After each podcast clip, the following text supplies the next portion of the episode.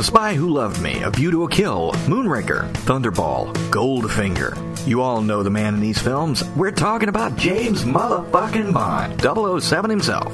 And he's got another new sequel coming out in which he, Hermione, and Ron face off against Voldemort and, sorry, wrong multi-million dollar British franchise. My bad. But Bond. I have to be honest. I thought the last Bond movie, Casino Royale, with Daniel Craig, was the best Bond film I've seen since Sean Connery held the reins, and that's saying something. It's saying that apparently Bond kicked ass, then he invented metrosexuality, then he said fuck it and came out of the closet, then he redecorated the closet, then someone shot his dog, and now he's back and he's pissed. And you know, there's been a lot of complaining about the new Bond. Oh, he's not as fun as he used to be. There's not enough gadgets. It's too dark. You know something? The world is too dark these days, and sometimes you need a hero that's just as dark as the enemy is. And if you doubt me, just put Austin Powers up against Oddjob from Goldfinger. Oddjob will be wearing Austin's asshole as a pinky ring. Oh, behave. Let's go over the timeline though, shall we?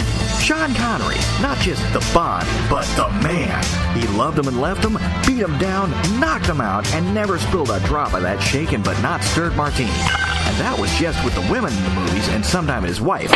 With the bad guys, he was really nasty. Nothing took him down. Lasers, rocket engines, or the most virulent STDs. Let me put it this way. The man retired from movies. George Lucas called and asked him to be in the new Indiana Jones flick, and Connery said no. Christ with homemade flaky croissants. That's one hell of a set of balls. Then for years, they had to search for someone else to fill Connery's shoes. And look at the candidates they had. Even remembers George Lazenby. Huh? Then there was Roger Moore. You know, if Bond was ever a butler with gadgets, you'd have Roger Moore. But he was at least entertaining. It's not even he could take it seriously. And talk about not knowing when to quit. His last movie, A View to a Kill, it looked like George Burns was playing Bond. Say goodnight, Tracy. Then there was Timothy Dalton. Nice guy, made a fairly okay Bond. At least he could find the trigger on the Walther PPK. But no matter how good the movies were, no one could get the image of Tim as Prince Barin from Flash Gordon or Neville Sinclair from The Rocketeer out of their minds. Words of the wise, Tim, that little pencil-thin mustache makes you look like Slim Goodbody's bitch, and Bond is no one's bitch. Then along came Pierce Brosnan. You watched it and thought the same thing every time. It's Remington Steele pretending to be James Bond. and so many gadgets. Christ, it's like Bond was sponsored by Ron Popeil. But the final nail in the coffin, John Cleese as the new weapons master.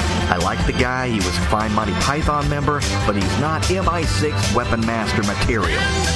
But you know, they must be doing something right since they've got, what, over 20 movies and going strong? There are more movies about 007 than there are about Jesus. Although, let's face it, Jesus never had a laser beam watch and a cool car with machine guns. And now, Daniel Craig is James Bond. And I don't care how dark they make the films, he gave us back the Bond you all know you wanted. A man that could sleep with the best of them, beat the shit out of the worst of them, have his nuts busted, and all the while sing show tunes. The man could be Sean Connery's son. And knowing Sean, that's a damn good possibility. Then again, Austin Powers might be too.